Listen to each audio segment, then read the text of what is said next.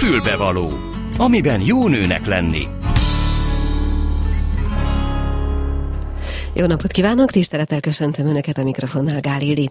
Hát persze, a nyárról beszélgetünk mi is, ma legalábbis két téma kapcsán mindenképpen mi másról is beszélgethetnénk ilyen körülmények között, amilyen időket élünk most. A hőmérsékletre gondolok persze elsősorban. De nem csak arra, hanem az egyik beszélgetésünk, vagyis az első, az Varjasi Balázs pszichológussal zajlik majd. És arról beszélgetünk, hogy most, hogy kitört a nyári szünet az iskolában, elkezdődött a vakáció, része legyen-e bármilyen mértékben, vagy bármilyen formában a vakációnak a tanulás, a, akár a pótvizsgára való felkészülés, ha úgy adódott, akár valamilyen olyan tábor, ami kifejezetten a tanulás valamelyik ágával foglalkozik, a nyelvtanulással, vagy a számítógépes ismeretekkel, vagy nem is tudom. Szóval, hogy mennyire kellene, mennyire volna ideális kikapcsolódni az iskolai körülmények közül, illetve hogyha kötelező foglalkozni mégis valamely, valamely iskolai dologgal, akkor azt mikor és hogyan tegyük, ez lesz tehát az első témánk. Aztán szeretném önöknek majd egy kicsit előre bocsátani a csütörtöki zsebenciklopédia témáját, amikor is egyébként az alvásról, az alvással kapcsolatos problémákról, annak a különbözőségeiről fogunk beszélgetni, egy neurológus lesz a vendégünk. A mai műsorban pedig a fél kettes hírek után e, vendégem lesz dr. Forrásbíró Aletta egyetemi tanár, akivel pedig arról fogunk beszélgetni, mert hogy ő iskolapszichológusok képzésére specializálódott az egyetemen, hogy a gyermekvédelminek nevezett törvény óta mennyiben változott meg az iskolapszichológusok feladatköre, ha jobban tetszik, akkor mennyire nehezedett meg a feladatuk. Ugye nagyon sok minden változott ezzel kapcsolatban, sok helyen egyszerűen csak a konfliktus elkerülése véget sem szívesen beszélgetnek olyan témákról, amely egyébként, amely téma egyébként az iskolapszichológusnak a tevékenységi körébe tartozna, vagy tartozhat. Szóval erről, meg arról is, hogy ez a képzésben hogyan jelenik meg. Szóval ezekről fogunk beszélgetni dr. Forrásbíró Alettával. És végül szintén a nyárhoz kapcsolódóan, illetve elsősorban a hőséghez, a hőséggel való együttéléshez kapcsolódóan lesz itt velünk dr. Mangó Gabriella háziorvos, aki már többször, többször segített. Ő pedig jó tanácsokat fog adni azzal kapcsolatban, hogy hogy lehet ezt a nagy meleget elviselni gyerekeknek, időseknek, mit tegyünk, mit együnk, mit igyunk, hova menjünk, hogy ez a akár negyven fokos hőmérséklet kibírható legyen. Erről fog szólni a Fülbevaló ma. A Klubrádió női magazinja tényleg fülbevaló. És Varjasi Balázs pszichológust köszöntöm a vonalban. Halló! Üdvözlöm! Jó napot kívánok! Nem tudom, mennyire hallotta a felvezetőnket, vagy csak már kicsit később kapcsolódott a vonalba. Azt próbáltam mondani, hogy ilyenkor a szünidő kitörtével az ember nyilván szívesen szabadulna az iskolai feladatoktól. Része legyen-e bármilyen módon, akár ha úgy alakult, hogy pótvizsgára kell felkészülni, akár más miatt, kedvtelésből, nem tudom, olyan szakos tábor választása okán, szóval része legyen-e a vakációnak a tanulás bármiképp? Hát ugye ezt nagyon nehéz megmondani, én azt mondanám, hogy minden eset egyedi. Tehát nyilván egy olyan diáknak, egy olyan serdülőnek mondjuk, ugye az sem mindegy, hogy milyen korú gyermekről beszélünk, nyilván, de egy olyan gyermeknek, akinek mondjuk az elmúlt egy éve vagy fél éve igen komoly teljesítményről szólt, tehát mondjuk letett egy nyelvvizsgát, egy előrehozott érettségit, versenyek, stb. Bármi, nyilván nekik azt mondanám inkább, hogy ők pihenjenek, tehát pihenjék ki azt a hát stresszt, illetve munkát, azt az energiabefektetést, amit ők beletettek a teljesítményükbe. Ezt nyilván a szülők úgy vélem, hogy el tudják dönteni, hogy a saját teljesítményének mérten hogy teljesített a gyerkőt. Viszont a tanulás ugye azoknak, akiknek mondjuk van valamilyen külön célja, vagy lemaradtak és szeretnék beérni magukat, az bizony sajnos néha elengedhetetlen része a nyári szünetnek is. Tehát mondjuk le szeretne valaki tenni egy nyelvvizsgát. Arra mondjuk egy nyári intenzív nyelvtanfolyam, vagy egy nyári intenzív nyelvi tábor egy nagyon jó lehetőséget kínál. És hogyha mondjuk valaki pótvizsgára készül, és azért kell foglalkoznia a tananyaggal, akkor azt hát, mikor tegye, vagy hogyan, gondolom még nem most? Hát ugye ez a pótvizsgától függ, illetve attól, hogy kinek milyen az időbeosztása. Tehát, hogyha mondjuk egy augusztus végi pótvizsgáról beszélünk, vizsgától függően, ugye érdemes megfelelő időben ezt elkezdeni. Már csak azért is, hogy nem biztos, hogyha ez a, én kampánytanulásnak szoktam hívni, hogyha ezzel a kampánytanulással fordulunk a pótvizsgához. Tehát, hogyha azt mondja az ember, hogy na hát akkor uh, kieresztem a gőzt, és végig uh, bulizom ismerősökkel, barátokkal vagyok, végig játszom a nyarat, majd két hét alatt gyorsan felkészülök rá. Ez nagyon egyenesen ahhoz vezet, hogy a uh, tanulandó dolgokat baromira meg fogjuk utálni. Ez sajnos elkerülhetetlen. Uh, úgyhogy lehet, hogy érdemes kicsit elnyújtani, kicsit tervezni, ebben a gyerekeknek kicsit segíteni szülői oldalról, hiszen a gyerekek ugye általában ebben a nyolctól négyig-es, úgymond nyolctól négyig-es oktatásban vannak, jól keretezett az idejük a tanév során. Azonban a nyári szünetben ezek a keretek ugye megszűnnek, és egy gyerek nem feltétlen van hozzászokva ahhoz, hogy önmaga ezeket a kereteket megalkossa. Tehát egy tanrendet mondjuk kialakítani, hogy minden nap tanuljon mondjuk csak két órát, vagy egy órát, és akkor ezeket szépen következetesen betartani. Ebben például a szülő szerintem nagyon jó segítséget tud nyújtani. Uh-huh. Lehet, hogy nem tudom pontosan megkérdezni, amit szeretnénk, de valami olyasmire gondolok, hogy ugye a bizonyítvány körüli stressz helyzet az vélhetően már többé-kevésbé lecsengett talán, akár így, akár úgy, akár csak úgy, hogy a Facebookra fölkerültek különböző bizonyítványok és az ahhoz való kommentek, szóval kapott ez egy-két új ízt vagy új színezetet is, de hogy mennyire tudjuk, hogy is mondjam, szülőként nyomasztani a gyerekeinket ezzel az egésszel, és tegyük-e?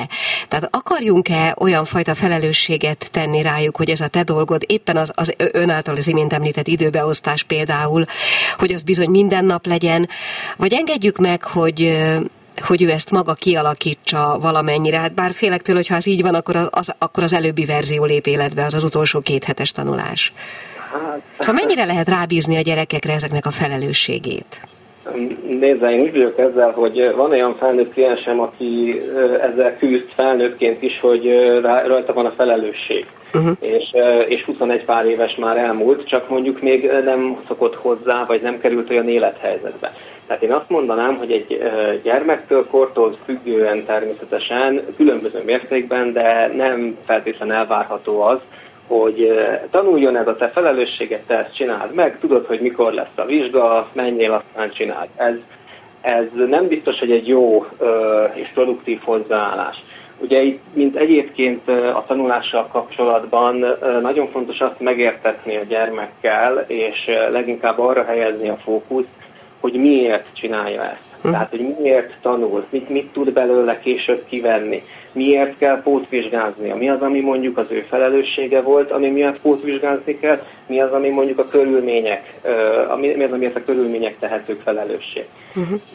Az minden esetre nagyon lényeges dolog, hogy ne hagyjuk fogódzó nélkül a gyereket. Tehát az, hogy azt mondjuk, hogy na majd ő beosztja az idejét, az esetek jó részében ez nem elvárható az én tapasztalataim uh-huh. alapján. Igen. Van-e köze egyébként a, a megmaradó tudásnak a, a bevésés idejéhez, tehát a, ahhoz, hogy két hét alatt vésődik be, vagy mondjuk egy nyár alatt? Hogy mennyi ideig marad meg ez a tudás, vagy milyen mély lesz, annak van-e ehhez köze? Hát ugye minden uh, tudást minél hosszabban és uh, úgymond lassabban uh, gyűjtünk be, az annál tovább velünk marad. Tehát amit én kampánytanulásnak bélyegeztem, az, az egy ilyen gyorsan megvan, akkor és ott tudom, és utána aztán nagyon gyorsan el is tűnik. Tehát általában egyetemisták szoktak ezzel szembesülni.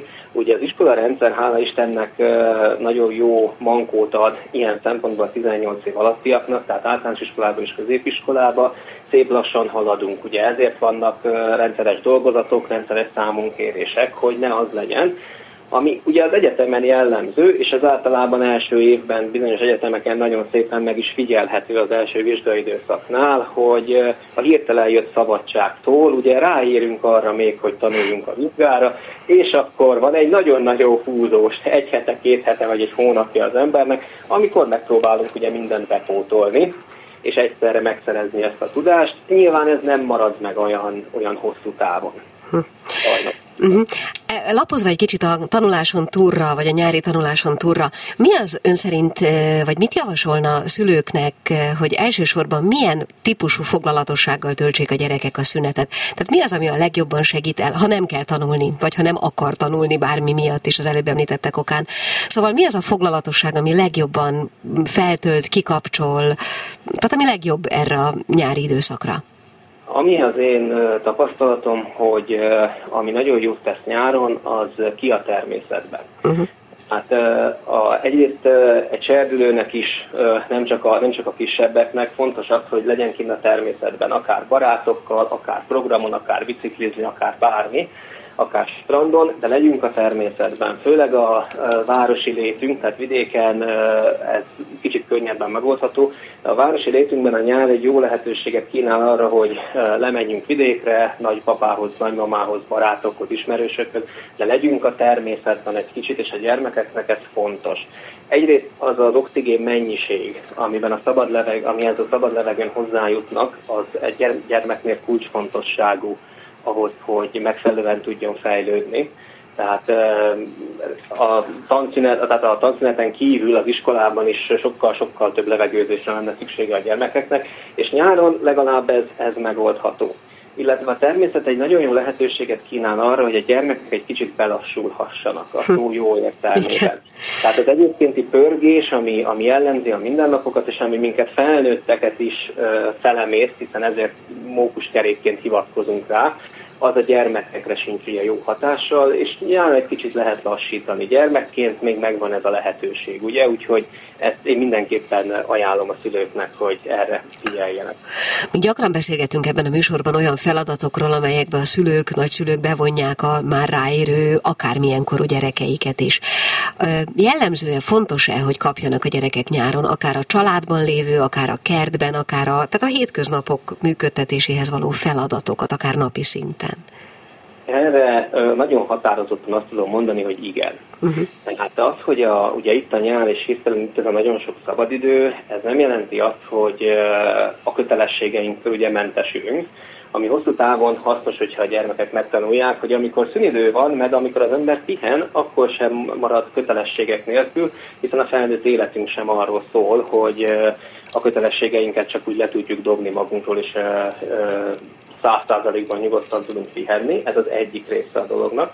A másik része a dolognak pedig az, hogy ha az ember nagyon sokáig nem csinál semmit, csak pihen, akkor bizony sajnos annak a pszichére is hatása van. Tehát, hogyha csinálunk valamit, és például a gyermek segít a házi munkában, akkor van egy sikerélmény. Neki ő úgy érzi, hogy hatékony, hogy segített, hogy tudott valamit hozzátenni a családhoz. És ez az érzés, ez hosszú távon nagyon jó, még hogyha olyannyira nincs is kedve mondjuk hozzá a gyermeknek, legalább amikor mondjuk lezárul a hét, és az a hátra tekint a gyermek, akkor azt érzi, hogy ő tett valamit mondjuk a családért. Nyilván meg is kell őt dicsérni, vagy meg is kell köszönni, vagy szóval arra jelzést kell adni, hogy ez jó, ez fontos, erre szükség van. Természetesen, illetve nem szabad túlzásba esni. Tehát, hogy azért a gyerekek számára a szünet az, az a szünet. Az a nagy betűkkel lévő szünet, amit ugye fölírnak a táblára, hogy közeledik a nyár, hogy vakáció. Ez, ez a gyermekek fejében egy külön jelentéstartalommal bír, hogy ott végre pihenhetnek, végre nem csak a munka és a kötelességek vannak. Úgyhogy nekik ez mindenképpen szent és sérthetetlen. Úgyhogy amikor azt mondjuk szülőként, hogy hát ezt meg azt meg kéne csinálni, hát akkor sajnos ebbe bele nyúlunk, ebbe a gyönyörű illúzióba, hogy végre nem kell csinálni semmit. Úgyhogy én azt javaslom, hogy érdemes mértékkel. Tehát mértékkel és mint minden szülőként következetesen tenni ezt is. Lehet mondjuk jutalmazni például. A serdülőkkel, tinédzserekkel például kiválóan lehet üzletelni. Ők ebben nagyon-nagyon jók.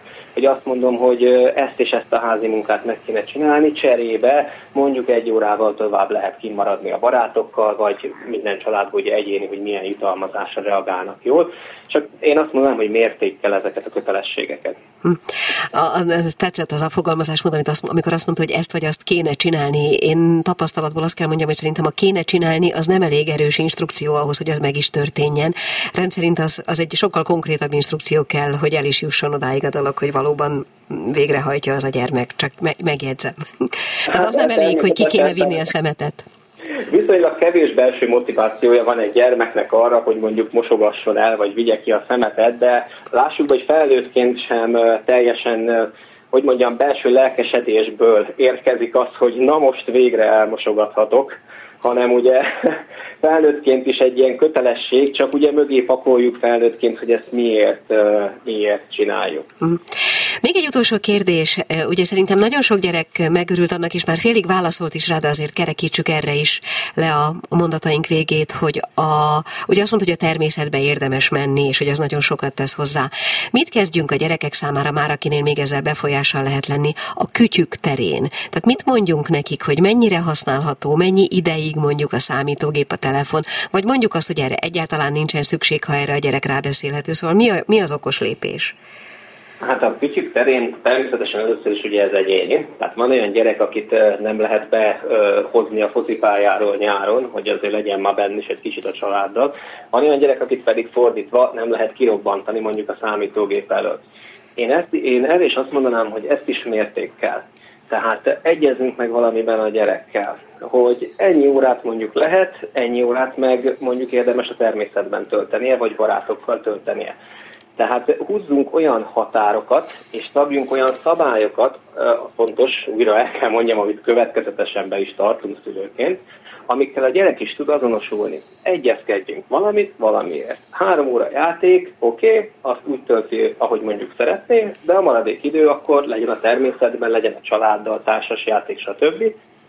Tehát egyezünk meg valamiben. Az, az, hogyha ilyen elvágólagosan állunk hozzá a dologhoz, hogy na, akkor sem ennyi telefon, vagy sem ennyi kütyű, azzal, azzal valószínűleg viszonylag sok kárt tudunk okozni a gyerekekben, hiszen az ő szociális életük egy része is a kütyükön keresztül folyik már, tehát nem csak attól fosztjuk meg őket, hogy mondjuk játszanak, hanem attól is, hogy kommunikálni tudjanak a barátaikkal. Uh-huh. Hát én azt mondanám, hogy mértéktartás. És most egy a teljes családra vonatkozó tényleg záró kérdés. Pszichológus szempontból mennyi az az idő, amennyi alatt valóban ki tudunk kapcsolni és meg tudunk pihenni? Mert hogyha az ember elmegy egy hétre nyaralni, akkor abból az első két nap még a munkahelyen való gondolkodással telik, a közepe talán egy kicsit egynapos nyugalmat hoz, és az utolsó kettő-három pedig már a, a, újra előidézi azt a stresszt, hogy vissza kell térni a napi ritmusba. Hm? Hát én ennél sajnos sokkal elszomorítóbb számokat tudok mondani. Igen? uh, igazániból inkább kettő hét az, ami, ami, ami így alkalmas szokott lenni arra, hogy az ember egy hetet ki tudjon kapcsolni. Uh-huh. Tehát ugye el, uh, elmegyünk mondjuk szabadságra, tehát felnőtt, felnőtt szemszögből nézve, eljövünk mondjuk szabadságra, akkor még másnap azért fölhívnak minket, még akkor egy kicsit ebben van az agyunk, uh, eljutunk oda, ahol mondjuk pihenni szeretnénk, jó, leértünk, tehát eltelik három nap, három-négy nap mondjuk, amíg így leállunk, és utána kezdődik az az egy hét, amit mondjuk pihenéssel töltünk, és ugye, ahogy ön is mondta, az utolsó két-három napban, vagy három-négy napban sajnos már az ember agya egy kicsit vissza-vissza megy ahhoz, hogy most vissza kell jönni a munkavilágába. Úgyhogy én a két hetet mondanám, hogyha valaki meg tudja azt oldani, hogy esetleg két hét tömbösített szabadságra menjen el, mert akkor abban legalább egy hetet ö, tudni fog mindenképpen pihenni. És a két hét tömbösített szabadság az nem ugyanaz, mint mondjuk kétszer egy hét, ha jól értem. Nem, nem, abszolút nem, sőt. Tehát a, ugye pontosan azért kell a két hét, mert egy hét így is úgy is el fog menni arra, hogy az ember ki és bekapcsoljon, és ezért érdemes közé ékelni még azt a hét napot, ami a valódi pihenést megadhatja. Na jó, hát nagyon szépen köszönjük, legyen így, bárki, aki megteheti, az engedjen meg magának egy tömbösített két hetet. Ön egyébként megengedheti magának? Nem. Igen, valahogy ezt sejtettem. Na jó, Varjasi Balázs pszichológus tanácsait hallották a nyárra vonatkozóan, a tanulás és a nyaralás és a nyári időtöltések kapcsán. Köszönöm szépen, viszonthallásra. Köszönöm. Mi kell a nőnek? Egy fülbevaló. És most még engedjék meg, hogy egy kicsit előlegezzem a csütörtöki műsort a fél kettes hírek előtt.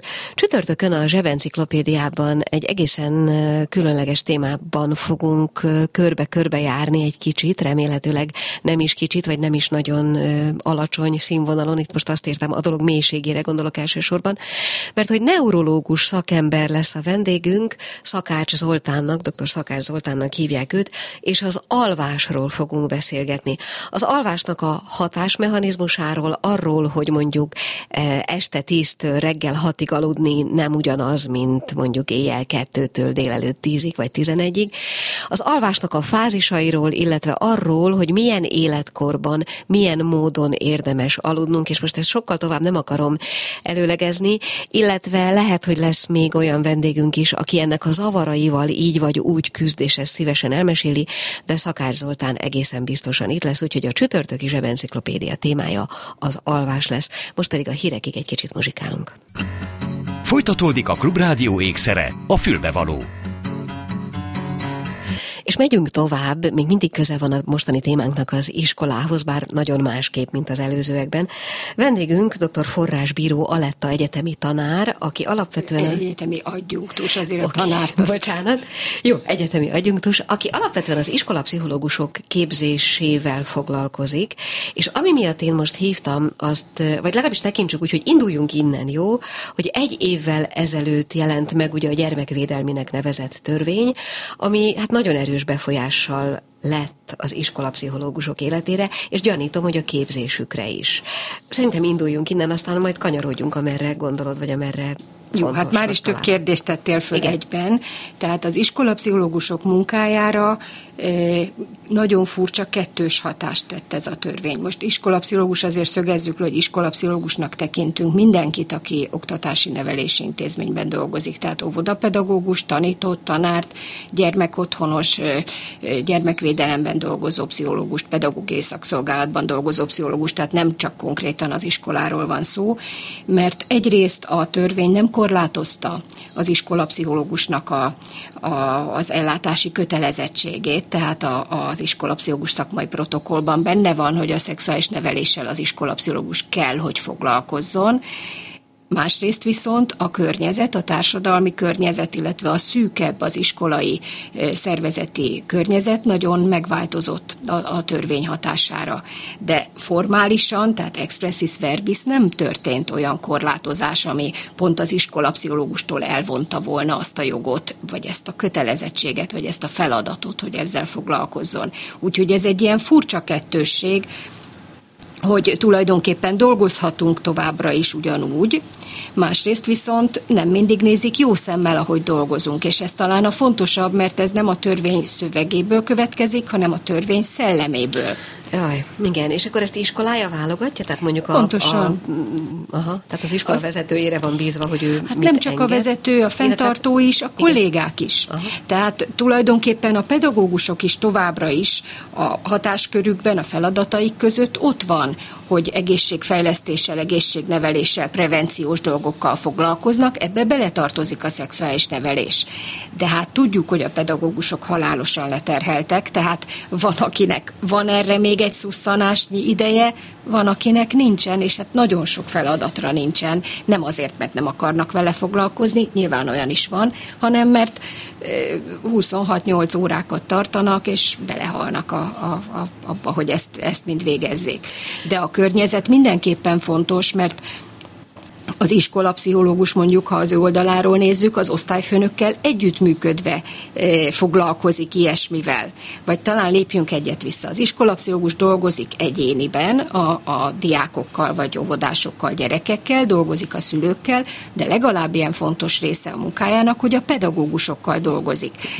Pontosan azért, mert nem jut minden gyerekhez egy, egy teljes iskolapszichológus, sőt, hát sokkal rosszabb arányokról beszélünk, és nagyon sok betöltetlen állás is van, így az, hogyha a pedagógus tudja az iskolapszichológus megtámogatni, azzal egy nagyobb elérést tud megvalósítani, hiszen ha ő egy osztályfőnöknek segít, az az osztályfőnök már tovább tud menni egy egész osztállyal, vagy minden gyerekkel, akik, akit tanít, és ez nem csak a szexuális nevelés terén van így, igen. egy csomó más dologban is. Tehát azok az osztályfőnökök, akik eddig is affinisak voltak erre a kérdésre, mondjuk fontosnak tartották, hogy valami fajta a szexuális neveléssel foglalkozzanak. Most ez nagyon-nagyon különböző tud lenni, hogy mi minden fért ebbe bele.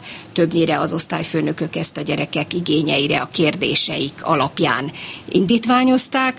Az iskolapszichológushoz továbbra is fordulhat. Az igazi korlátozás, vagy az igazi változás, hogy nagyon sokszor hívtunk, vagy hívtak az iskolapszichológusok külsősöket ehhez a e, dologhoz. Például a Melegség és Megismerés programot, ami egy nagyon sajátos program volt, és szuperül működött, mert hogy tényleg csak azokhoz mentek, ahol volt fogadókészség, nem tukmálták rá magukat. Is volt igen, ilyen igen, része. igen. Uh-huh. Uh-huh. Hát az most is fut, csak nem mehetnek be az iskolába. Nyilván, Tehát pont azokat fosztják, fosztja meg a törvényi korlátozás a lehetőségtől, hogy ezzel foglalkozzanak, akik, akik szívesen hívtak volna külsősöket. Uh-huh. És ez valóban egy, egy nagy ö, csapás, mert hogy így dolgozhat ezzel az iskolapszichológus, de hát az iskolapszichológus nem feltétlenül el em bé té kú érintett. Ha érintett is, nem feltétlenül akarja ezt a... Tehát ezt nem, van, aki ezt föltárja, van, aki nem. Tehát, hogy ez, ez már egy szakmai döntés kérdése. Tehát azt a segítséget, amit kaphatnak külső szervezettől, azt most nem kaphatják meg.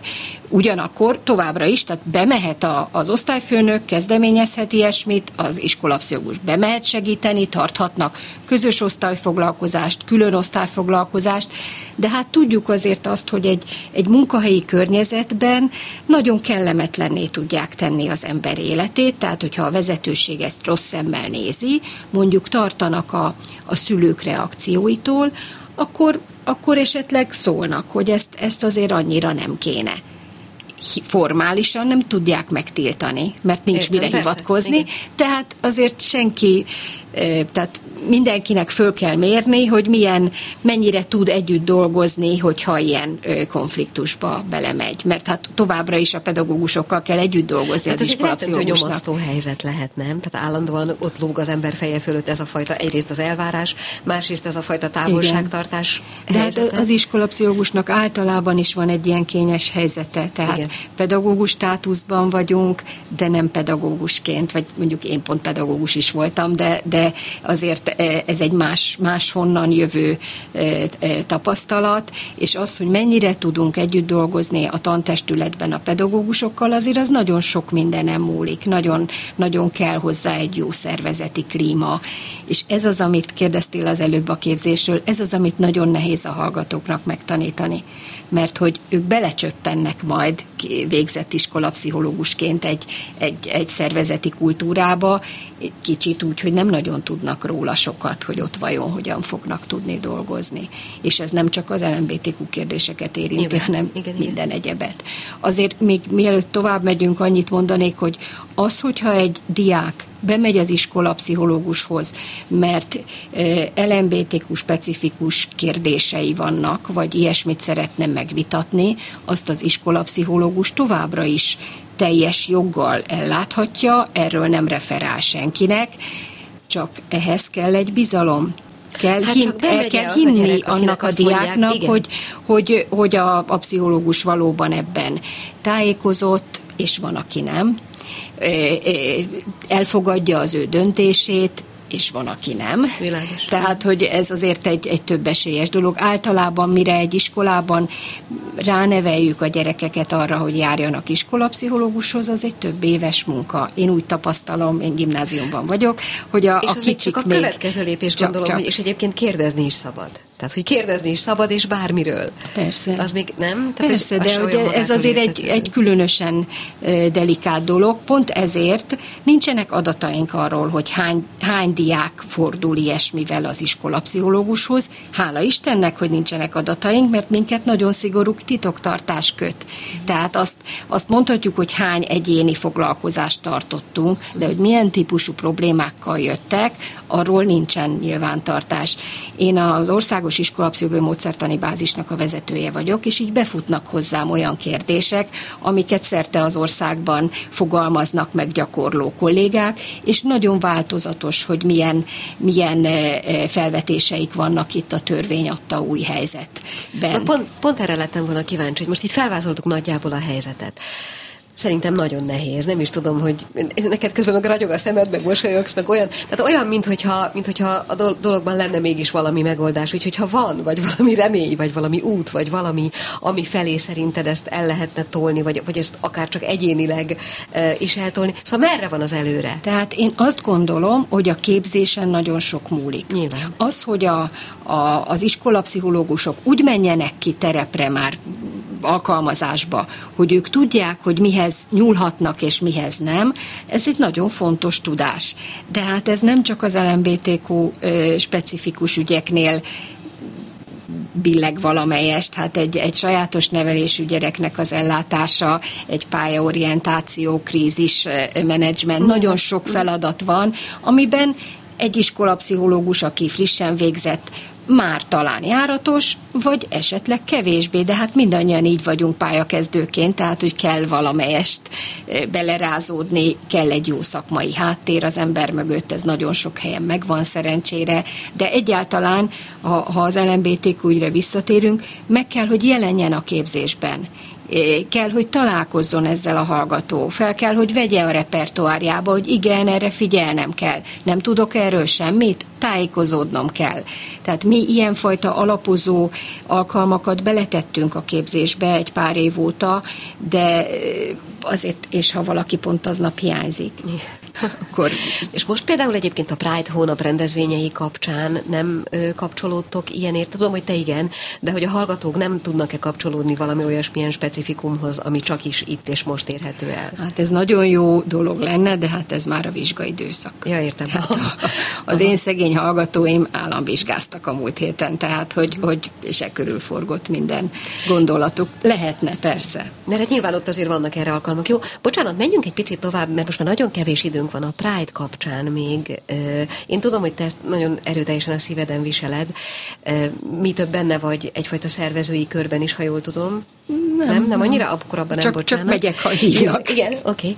Hogy mit gondolsz ennek a, ennek a helyzetéről most, egész a Pride hónap, tehát az egész fesztivál, nevezzük így, helyzetéről ma megítélés szempontjából mit gondolsz, illetve hát én emlékszem, és a legutolsó beszélgetésünk alkalmával a múlt csütörtökön beszélgettünk is a vendéggel például arról, hogy én emlékszem a tojásdobálós időszakra, ugye az ma már nincs. Szóval te mit gondolsz az e körüli társadalmi viszonyokról?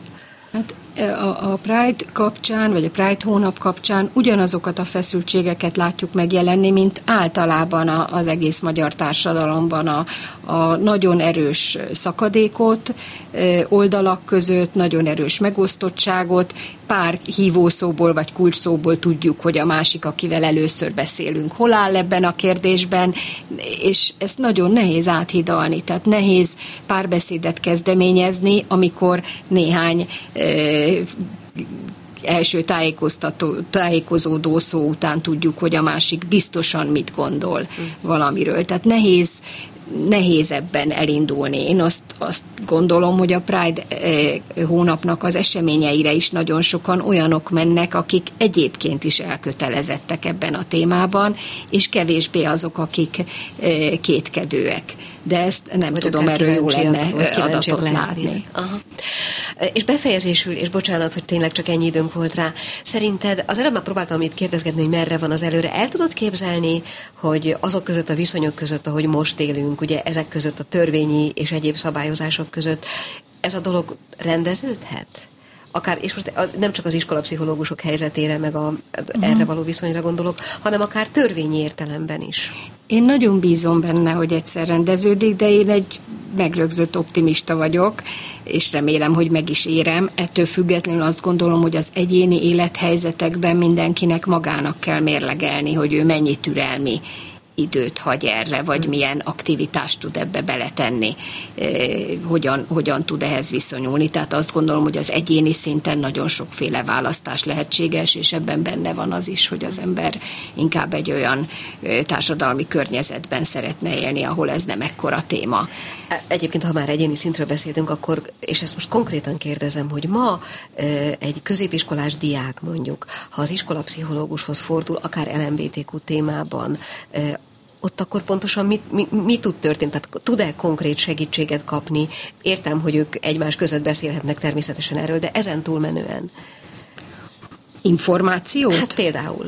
É, Persze, információt tud kapni, ha a pszichológus tájékozott ebben a dologban, és néhány honlapot tud mondani, ahol a, a diák tájékozódhat. Ennél tovább nem is mehet az iskolapszichológus. Tehát mi mindig, minden kérdésben, nem csak az el em bé té kú kérdésben, azzal dolgozunk, amit a diák behoz, és, és soha nem mondjuk meg, hogy mit csináljon. Igen. Tehát nagyon kényes kérdés. Most gondoljunk egy abortusz helyzetre, tehát, hogy bejön a, a diáklány tizenhét éves terhes, mit csináljon, hova menjen. Attól függetlenül dolgozunk a, vele, hogy mi a személyes meggyőződésünk. Mert azt kell megnéznünk, hogy az ő helyzetében hova fordulhat segítségért, kiben tud megbízni, milyen következményekkel számolhat, és semmilyen formában nem befolyásoljuk. Tehát szerintem ez egy nagyon fontos dolog, hogy ezt nehéz külsősnek elképzelni, hogy ennyire valóban arról van szó, amit a diák mozgósítani tud, mert az ő döntése nagyon sok ilyen ponton az, hogy mit, mit kezd. De enyhébb dolgot, tehát nem kell ilyen, ilyen nagy súlyú dologra gondolni, egy fakultáció választás is. Mi mondhatjuk azt, hogy, hogy nézzük végig, hogy ha így, így fakultálsz, akkor mi lesz a, a, az eredmény, mi lesz a következmény, ha úgy, akkor mi, de utána a döntés a diáknál van, hát nyilván ott a család, a tanárok, stb. Belejátszanak, de, de a pszichológus nem mondhatja meg, hogy akkor te menjél bioszkémiára, mert az biztos jó lesz. Persze. Arról van egyébként adat, hogy milyen gyakorisággal fordulnak az iskolapszichológushoz most, mondjuk a korábbi ö, ilyen adatokhoz képest? Tehát, hogy ez csökkent, vagy nem. emelkedett? Nincs, nincs, nincs adat, mert nem, nem kérhetünk ilyen adatot. Sem, tehát, hogy annyira igen, is titkos. Igen. Tehát inkább csak a problémák, tehát az, hogyha valaki a, az iskolában szorul amiatt, hogy ezzel a kérdéssel dolgozik, akkor kér például segítséget a módszertani bázistól, jogi állásfoglalást, felvilágosítást, támogatást, tehát ilyen, ilyen típusú nehézségekkel találkozunk inkább, tehát ahol elakad valami, ahol jól működik, az arról kevesebb hír van. Nagyon izgalmas lenne tudni egyébként. Hát nagyon szépen köszönöm. Nyilván ez megint egy olyan téma, amiben belemászhattunk volna, vagy belemászhatnánk még akár hosszabban is, és én, én nem is zárkóznék el előle, hogyha esetleg úgy gondolod, akár egy hosszabb műsor erejéig, mondjuk egy csütörtöki műsorban szívesen látnálak Persze. egy kicsit később. És nagyon szépen köszönöm, mert most már más nem tehetek, mert lejárt az időnk. doktor Forrásbíró Aletta egyetemi adjunktusnak, hogy itt volt. Köszönöm, köszönöm szépen. Szia! A Klubrádió női magazinja tényleg fülbevaló. És már is köszöntöm a vonalban dr. Mangó Gabriella házi orvost, akivel egészen másról fogunk beszélgetni, ugyanis a hőség lesz a téma. Halló! Halló, halló! Szia! Szép napot mindenkinek! No hát, ugye arról van szó, hogy itt most körülvesz minket ez a borzasztó hőség, ez a borzasztó magas páratartalom. Szokatlan és váratlan volt, mert uh, ugyan ma többé-kevésbé elviselhető volt mondjuk délelőtt a, ez az egész, de hát délutánra már megint visszatérnek a tegnapi viszonyok. Mi módon tudjunk védekezni? Fiatalabbak, idősebbek, gyerekek? Kicsit segíts, kérlek. Hát, hogyha nagyon szélesítené a kört, akkor azt gondolnám, hogy valahol ezt a globális felmelegedést, amitől ilyen össze-vissza az időjárásunk, valahol meg kellene állítani. De lehet, hogyha visszagondolok, akkor a gyerekkoromra, akkor lehet, hogy voltak hasonlóan nagyon meleg nyarak, és utána ez valahogy ciklikusan váltakozik, tehát nem, ebben pontosan nem mennék bele minden esetre. Nagyon-nagyon fontos az, hogy egy tudjunk róla, hogy, hogy itt a déli órákban, ha lehet, ne akkor menjünk el vásárolni senki, ha lehetséges, ha csak nem klímás autóval megy, de semmiféleképpen nem gyalog. Ha lehet a vásárlásokat a kora esti, vagy pedig a kora délelőtti reggeli órákra tegyük. Nagyon-nagyon fontos a folyadékbevitel, nagyon fontos az, hogy ha nagyon meleg van a lakásban, harminckét fok fölött, akkor ott a lakásban nem kellene tartózkodni, valahogy meg kellene oldani azt, hogy akár klímabeszereléssel, akár barátnőhöz elmenetellel, baráthoz elmenetellel, hogy ez a nagy hőfok azért ne érjen bennünket legalább odahaza. Itt főként a panelek felső emeletében lakók lehetnek ebben érintettek. Egyébként a, a benti meleg ellen lehet esetleg úgy védekezni, hogy egy hidegvizes körülközőt vagy ruhát oda teszünk egy szárítón a, a ventilátor elé, és akkor azzal egy picit hűtjük a levegőt. Többször lehet menni zuhanyozni. Nagyon-nagyon fontos a folyadékbevitel, hogy legalább egy literrel több folyadékot, három-négy liter folyadékot igyanak meg az emberek. Egységes, akkor legalább egy magasabb ásványanyag tartalmú ásványvíz legyen, pont amiatt, hogy az ásványanyagokat is pótoljuk, amit izzadással, például ilyenkor a szervezetünktől elveszítünk. Az is nagyon fontos, hogy az alapbetegségekkel, akik rendelkeznek, magas vérnyomás, cukorbetegség, igen, akkor a gyógyszereiket, vagy az inzulin például az ütőben tartsák, hogy ne romoljon meg. Az inzulinra nagyon jellemző, hogy harminc fok fölött, huszonöt fok fölött csökken a benne lévő hatóanyag mennyiség, nem úgy fog hatni, magasabb vércukorértékek jöhetnek. Ugyanakkor a magas vérnyomásosoknál, ilyenkor a melegben, ahogy kitágolnak a perifériás sebek, akkor esetlegesen vérnyomás csökkentő gyógyszereket kell csökkenteni. Nagyon fontos az, hogyha valaki napon volt, akkor bizony ott is a folyadékbevitel az meg legyen, és odafigyeljünk arra, hogy mindig legyen valami a fejünkön, ha nem vittünk sapkát, akkor gyerekeknek például egy papírzsebkendőből lehet nagyon egyszerűen a sarkokat összekötözve kis pici sapkát csinálni, hogy a fején legyen mindig, vagy vizes legyen a haja, hogy mindig fűtve legyen egy kicsit az agy, és ne kapjon napszúrás, ne kapjon hőgutát. A hőguta az egy elég életveszélyes állapot lehet, több órát, hogyha napon állnak gyerekek, felnőttek, akkor előfordulhat, ott, ott akár kórházi kezelésre is szükség lehet. Az egy ájulásos Úgy, dolog? Bocsánat, a hőguta? Igen, igen, igen, eláj, elájul, így van, magasabb lesz a hőfoka. Nagyon fontos, és akkor ezt egy kicsit szélesítheti a kört, hogy ugye a post-covid, long-covidnál, hogyha funkcionális agyi tünetek vannak valakinél, nagyon sok beteg számolza például, hogy amikor ő covidos volt, akkor harmincöt hatra ment le a hője. Nem egy betegtől hallottam, és több látmérővel megmérték. Ugyanígy a hőszabályozásnak is lehet egy zavara. Tehát, hogy ők, ők kifejezetten figyeljenek oda arra, hogy a, a nagy hőmérsékletben akár hőt néznek, akár több folyadékot, akár hogyha úgy érzik, iszonyú fejfájásuk van, hány inger, hányás, akkor forduljanak szakorvoshoz, vagy orvoshoz, menjenek be a kórházba, tehát egy infúzió rendezi az állapotukat. Nagyon fontos, hogy a kisgyerekekre, főként a kis, kis súlyú újszülöttekre figyeljünk oda, mert a hőszabályozásuk még nagyon-nagyon érzékeny, nem tud a nagyon meleg ellen védekezni, és az idősebbek, és érdekes, hogy itt ezen belül az idősebbeknél a nők, akik veszélyeztetettebbek a nagyobb hő, hőingadozásokra és a nagyobb hőmérsékletre. Hogyha látunk valakin olyan tünetet, akár otthon, akár mondjuk az utcán, amit mi a, a hőmérsékletnek tudunk be, nem feltétlenül biztos, hogy úgy van persze, de akkor mi az első, amit, hogyha erre gondolunk, alkalmazni kellene? Mindenféleképpen az, hogy árnyékba vigyük az illetőt, fektessük le, hogy ne essen össze, és utána szóljunk a mentőknek. Hm. Van-e még valami, ami esetleg kimaradt, ami mondjuk az otthoni, a, az otthoni védekezésben, a klíma mellett, meg a, a mm, ventilátoron túl, esetleg az, hogy gyakrabban beleülni a fürdőkádba, az például segít-e, meg igen, ilyesmi? Igen, így van, ez nagyon sokat segítene a gyakori zuhanyzás. A klímánál ugyanakkor azért figyeljünk arra, hogy nagyon sokan érzékenyek mondjuk a klímára, hogy ne menjen közvetlenül a testre, azért, hogy utána ne ideggyulladásokkal szenvedjünk, és ne isiásszal, meg nyakmelegséggel, és ilyenekkel. Meg hogy az se legyen talán nagyon hideg, nem? Így van, ne kelljen ezzel utána orvoshoz menni, és öt fok lehet a különbség a klíma uh-huh. és a külső hőmérséklet között. Ha lehetséges, akkor ne kalibráljuk túl, nem fagyasztóba szeretne senki menni, és uh-huh. mondom, nagyon kell arra figyelni, hogy utána ne ideggyulladásokat szedjünk össze. Nagyon Tá, fontos igen, még az is, hogy, hogyha ha mondjuk strandra mennek, akkor megfele, ha lehet árnyékot keresni, és ne kint feküdni a tűző napon. Az u vé-s időszakban az egy és három közötti, vagy egy és négy közötti időszakoknál majd megmondhatnám ezt. Azt, ha lehet, akkor inkább árnyékban töltsük, vagy víz, vízben töltsük megfelelő napvédelemmel, amit, amit nem most le a víz. Azért, hogy a, ne fokozzuk a daganatok előfordulást, a bőrdaganatok előfordulásának a kockázatát.